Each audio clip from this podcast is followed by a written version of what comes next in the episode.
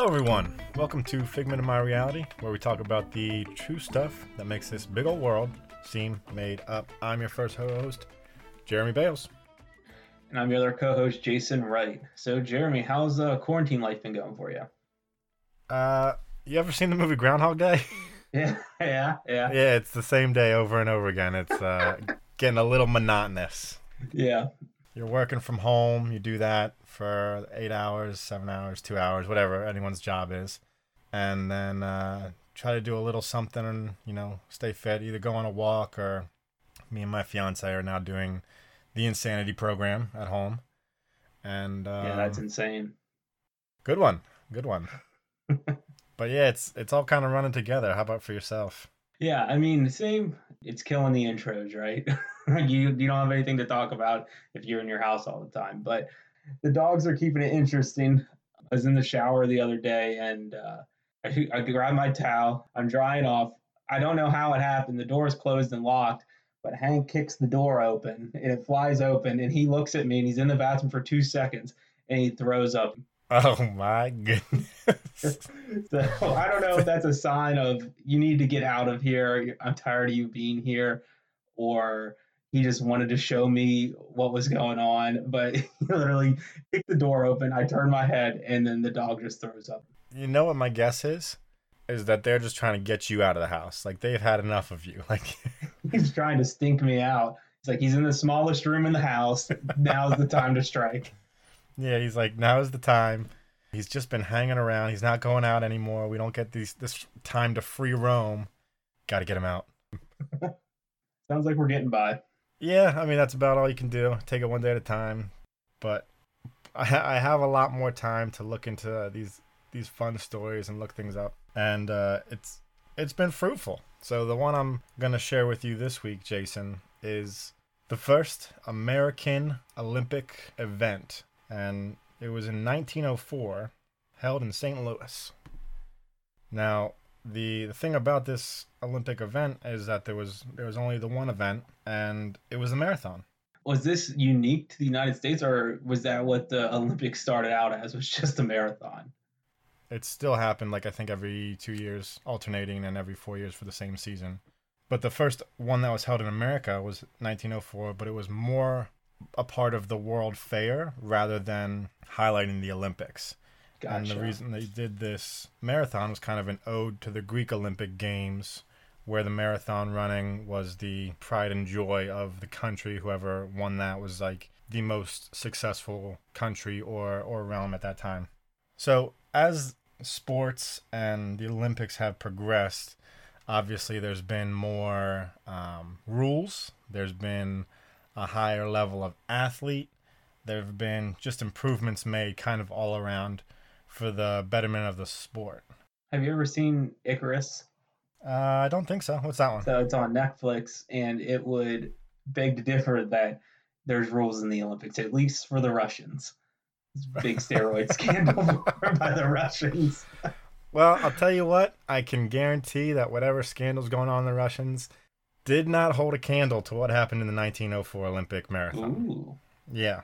So to start off, um, there were 32 entrants in this event, and it was held, like I said, in St. Louis. But at the time, the International Olympic Committee, known as the IOC now, they didn't really have a great grasp on things. So instead of maybe starting the marathon in the, in the morning, where it's a little cooler, they started the race at 3:03, which is pretty warm out. Mm-hmm. Peak heat.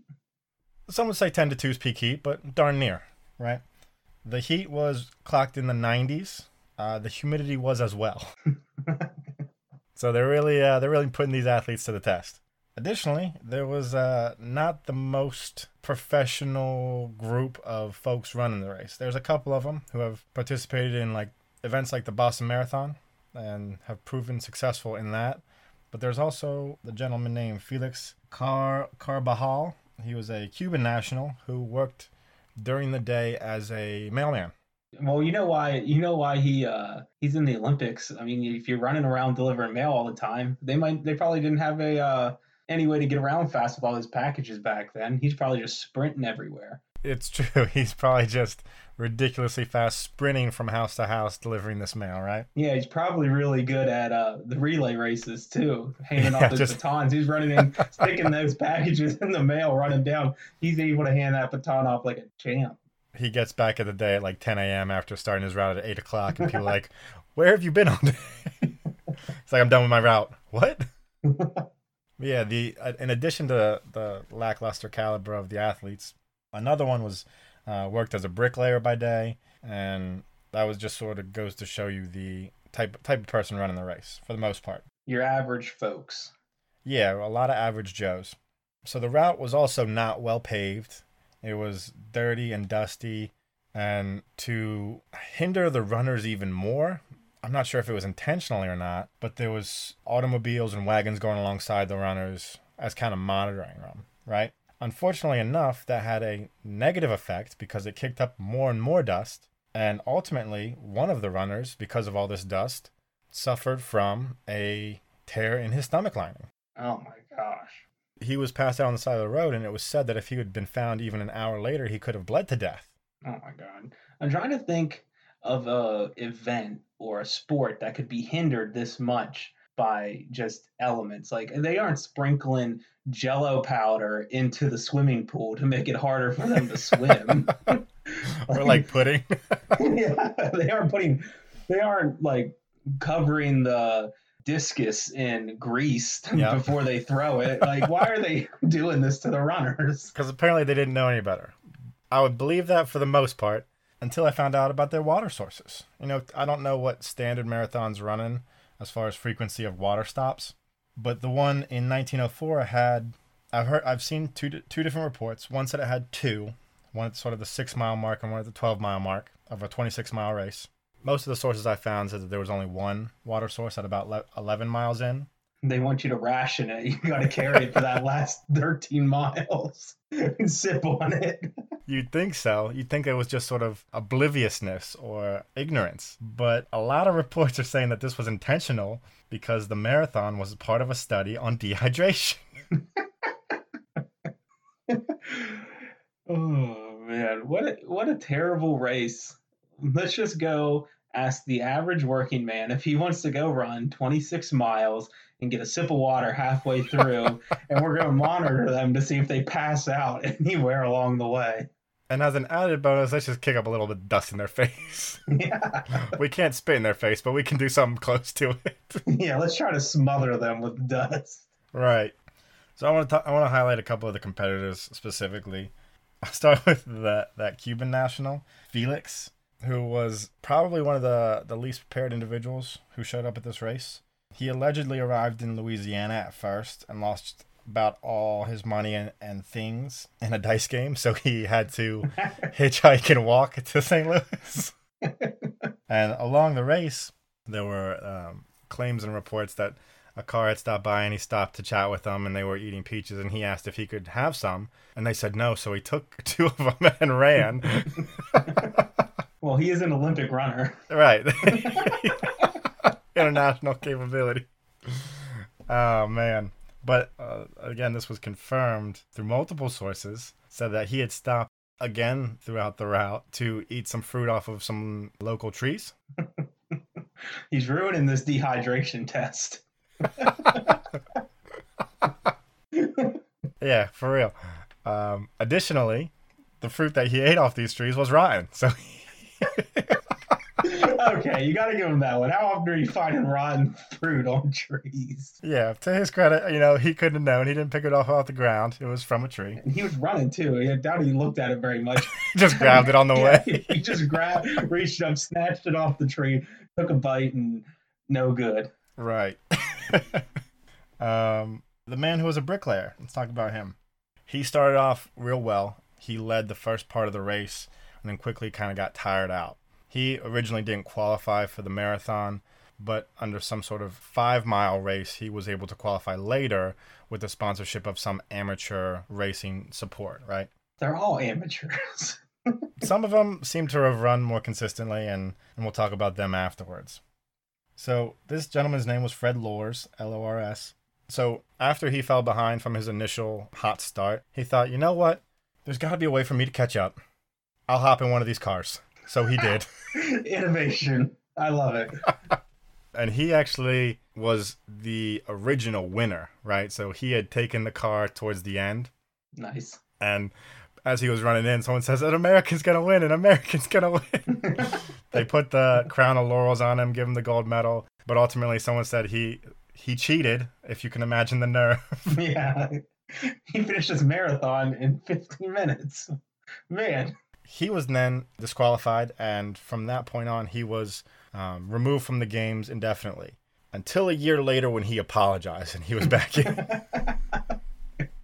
I mean, if you have, if you somehow get into the Olympics, right, and you have Sure. no chance of winning, you just know you're not going to win. right? I think it's worth jumping in the car and Give it a the- shot, right? get- getting the two or three minutes of fame, getting all the medals put on you, the cheering, you hear your anthem and everything. Yeah. Then it gets it gets pulled away. But really, what did you lose? Nothing. He didn't even get punished the next year because he, I mean, honestly, the IOC reinstated him after he apologized. I, and I find that hard to believe. Who cares if he apologizes? He knew he wasn't supposed to get in a car and ride into the finish line. I'm not going to buy that he's oblivious to that. Sorry, I didn't know that I wasn't allowed to get in the car in the marathon. Well, with the uh, the consistency of the rules and the setup of what's going on, he may have just been doing an experiment on the strictness of the rules. there was a couple other athletes who showed up in bare feet, and one of them was chased off the route by a couple of wild dogs, and that's what he claimed led to his ninth place finish. That's still pretty good. yeah, right. Ninth place, being chased by dogs. Oh, I, I did forget to mention this, but I, I said that there were 32 entrants, I believe. Mm-hmm. 14 finished. the other ones were either carted off or quit along the way. The Olympics has really changed. Yeah, I don't care what Russia's doing. These scandals blow them all out of the water. yeah, I mean, they're taking steroids and stuff, but at least there wasn't a whole mastermind scheme behind it to secretly do de- dehydration tests. oh, did you say something about uh, performance enhancers? We got those too. Good. so the eventual winner, a guy named Thomas Hicks, he was basically falling apart at the seams about halfway through. And again, because of the rules were so loosely instilled in this race, each runner had some trainers or had the opportunity to have some trainers and runners, people who would go alongside you and, you know, refuel you as necessary. Again, kind of taking away the whole point of the dehydration exam. hmm So this specific runner, Thomas Hicks, would regularly be refueled with egg whites, and um, he refused to drink tea that was offered him, but instead got brandy. I think he was getting more and more tipsy, more and more loosey goosey as he was running, hmm which, now that I think about it, probably did help the dehydration. They're like, how in the world did this guy win? He's the most dehydrated person here. well, that would be due to the, what is it, Sty, strychnine. S T A Y C H N I N E. And this is kind of a herbal medicine. Well, at least it, it was thought to be some sort of um, stimulant, right? Because whenever you administered it in small doses, your your body started to tingle. I didn't I had never heard of this before. Had no idea what it was. Googled the pronunciation because I'm a dummy, and I googled the word, and the only thing that came up was rat poison.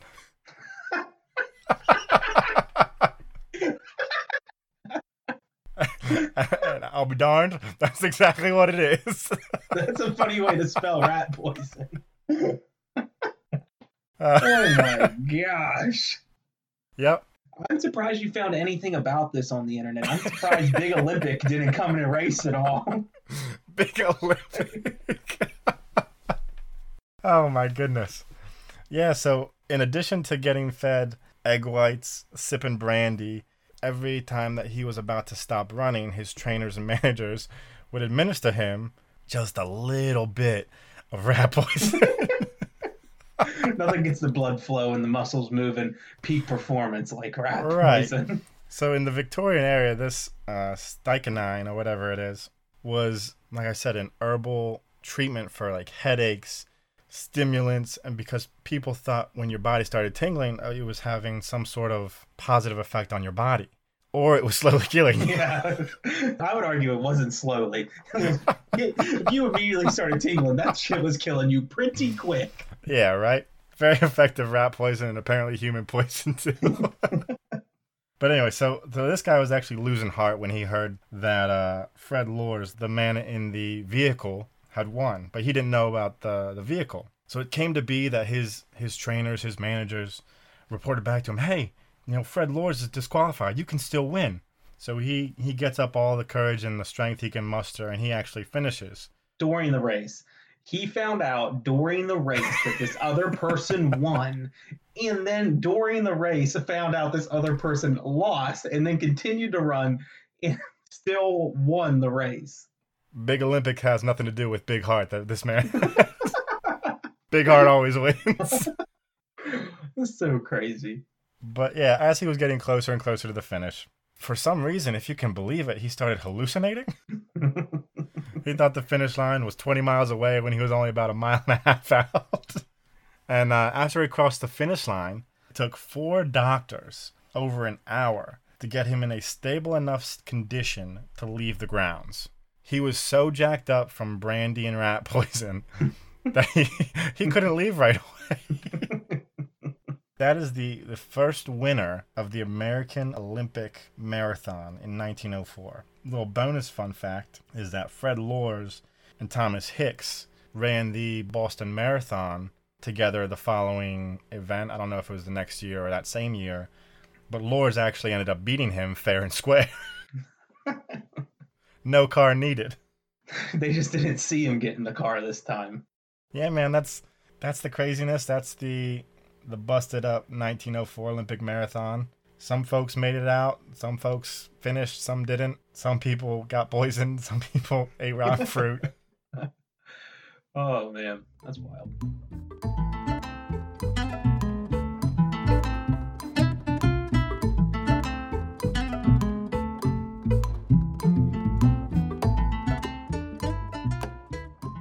Hey guys, what's up? Um, this is something we're going to start doing now as we transition from story to story. We got an awesome review from Inspector Deck on iTunes recommending that we have this music transition from story to story, and we're listening. So if you guys have any other comments, uh, feedback, critiques, feel free to let us know. You can contact us. We'll get to our um, social medias here at the end, or you can leave a review on iTunes, and we we're reading them all the time so if you have something, let us know.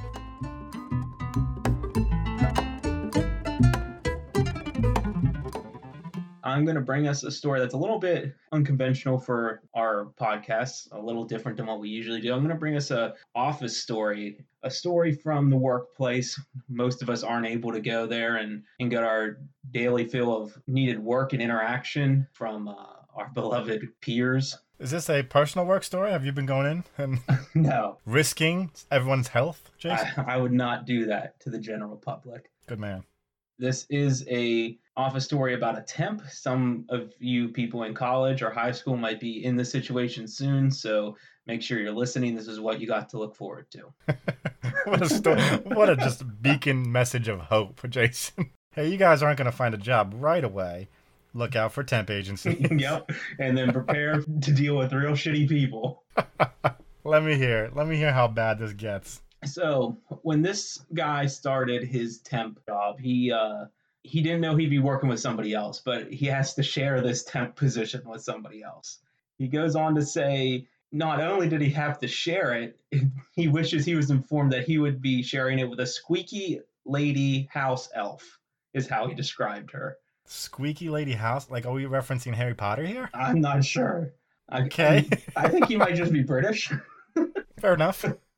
So their job is they're put on this six week project where they have to call insurance companies to check on mental health insurance for the people going into a specific program. So they're calling to figure out if they have the proper insurance and stuff to be part of this program. Okay and when they when they call the insurance companies it's filled with all this lingo and jargon that's kind of hard to understand so naturally they're going to ask a few questions but his co-temp is incapable of creating coherent sentences. Oh gosh. So one time when she asked a question, he verbatim writes it in a text and sends it to his friend so that he has it for later. And it reads as follows.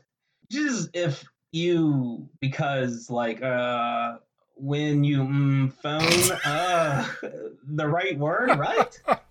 is exactly how it reads. Jason, did you say this was a, an older lady? Um, no, a. Uh, Did she have a stroke?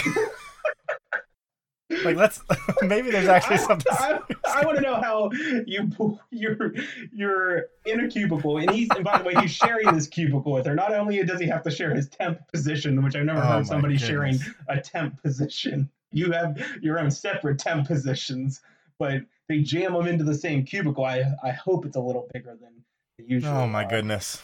Hey Jason, run that back for me. Is if you because Yep. like uh Okay, yeah. when you um phone uh, the right Yep. words, right? Have you ever seen that kid of? Did you ever have a dream that you could you you want it? Uh,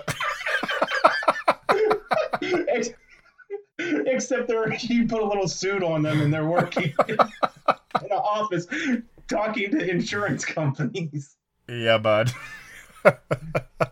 oh my goodness. So fast forward a couple weeks. They're two weeks into this six week program. I think dude is out. He's done.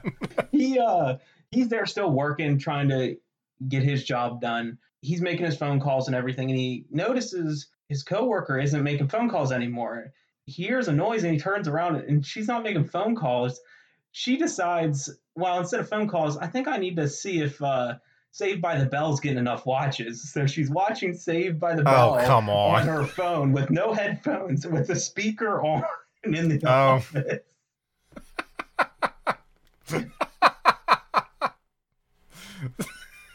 so eventually somebody that's not a temp that is a full-time employee walks by Yep. and notices this saved by the bell blaring through the office Sure. and leans in to the cubicle and says are you able to make phone calls with your phone volume up so high and she says not really That's the type of thing that really annoys me. Like if you are in any position of leadership or management, don't ask that passive question. Be like, "Hey, you're not making calls. Get with it or get lost." Like this this isn't Yeah. this isn't Netflix time. don't do that passive aggressive nonsense. You Yeah. got a point to say, just say it. exactly but he leans in he asks her are you able to make those phone calls and she says not really and then he uh End of story. so he he responds. He's like, "Are you gonna make any more phone calls?" And she comes back at him and goes, "Uh, I don't think so. Um, I've had a problem with motivation since I was a kid, and uh, uh, this is kind of too much for this uh, employee to soak in. I don't know if he's the boss or not. He might just be somebody, and he decides, "Oh, this shit is." he might just be like, "Oh, you know, any person who works ever." yeah, and he just, thinks it's not. This is too much for me, and he just leaves. okay, so never mind. he decides this this isn't for me. I'm not dealing with this. So believe it or not, the next week is her last week. she get, she ends up getting uh, laid off. I guess fired. I don't. I, I guess it would be fired, right? You're a temp. right. You're just getting the axe. Her last day with the guy who wrote this story up. His last interaction with her. I'm I'm gonna read what he wrote because I don't know if I can do it justice by just saying it. Okay.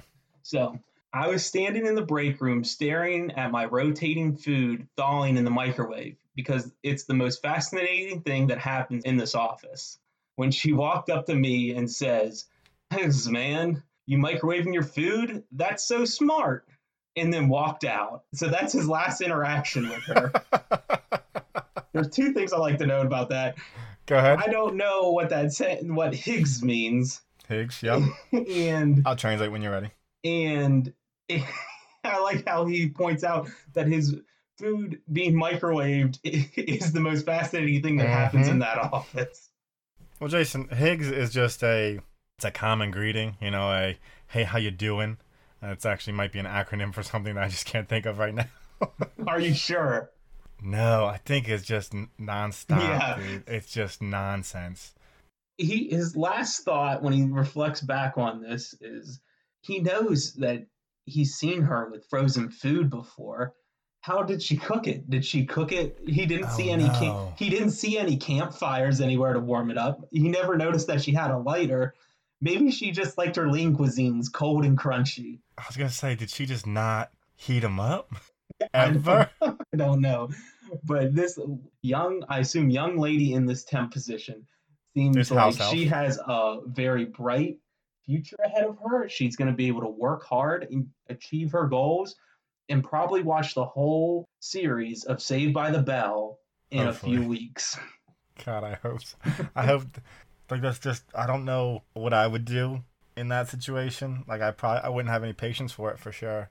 Well, I would try to have patience for it, but then after like Saved by the Bell starts coming out, Dude, I have day. no I'd have no patience for it. When I temped at my work, I shared a cubicle with a very, very productive woman who was on the legal team. hmm And it was hard enough just to share a cubicle with somebody, right? let alone sharing it with somebody who's not working, who's playing Saved by the Bell, who doesn't thing have is no headphones.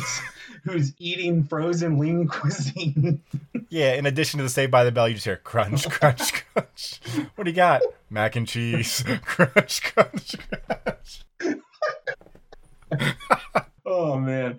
Once we get through all this, all you young younger people will have that to look forward to when you get into your temp position.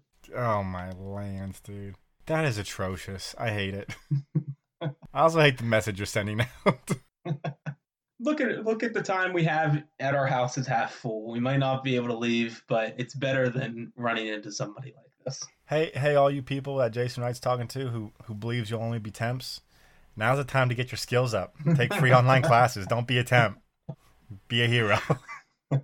At least be good enough temp that you don't have to share a cubicle. That's it for this week's episode. If you enjoyed the show, please leave a review. Uh, it helps us out a ton, and like I said before, we really are listening and love to hear your feedback. If you're interested in contacting us with some feedback, critiques, you can reach us at any of our social medias, Fig of My Reality, on Facebook, Twitter, and Instagram, and our email is figmentofmyreality at gmail.com. Really go check out those social media guys. We're trying to do some fun stuff on there, some funny pictures, drawings, and stuff. I mean, they aren't great. I'm sure everybody out there could do stuff better, but uh, we think they're fun and funny. So if you want to check that out, just give it a look. Yeah, I've actually received a couple comments from folks listening to the show that they enjoyed them a lot, and I think uh, if you guys have any submissions or additions to any type of artwork or any type of feedback or things we could do, let us know. Our uh, piece of reality we're going to leave you with this week is a duel for three people is called a truel. T R U E L. I'm Jeremy Bales. I'm Jason Wright. Talk to you next week.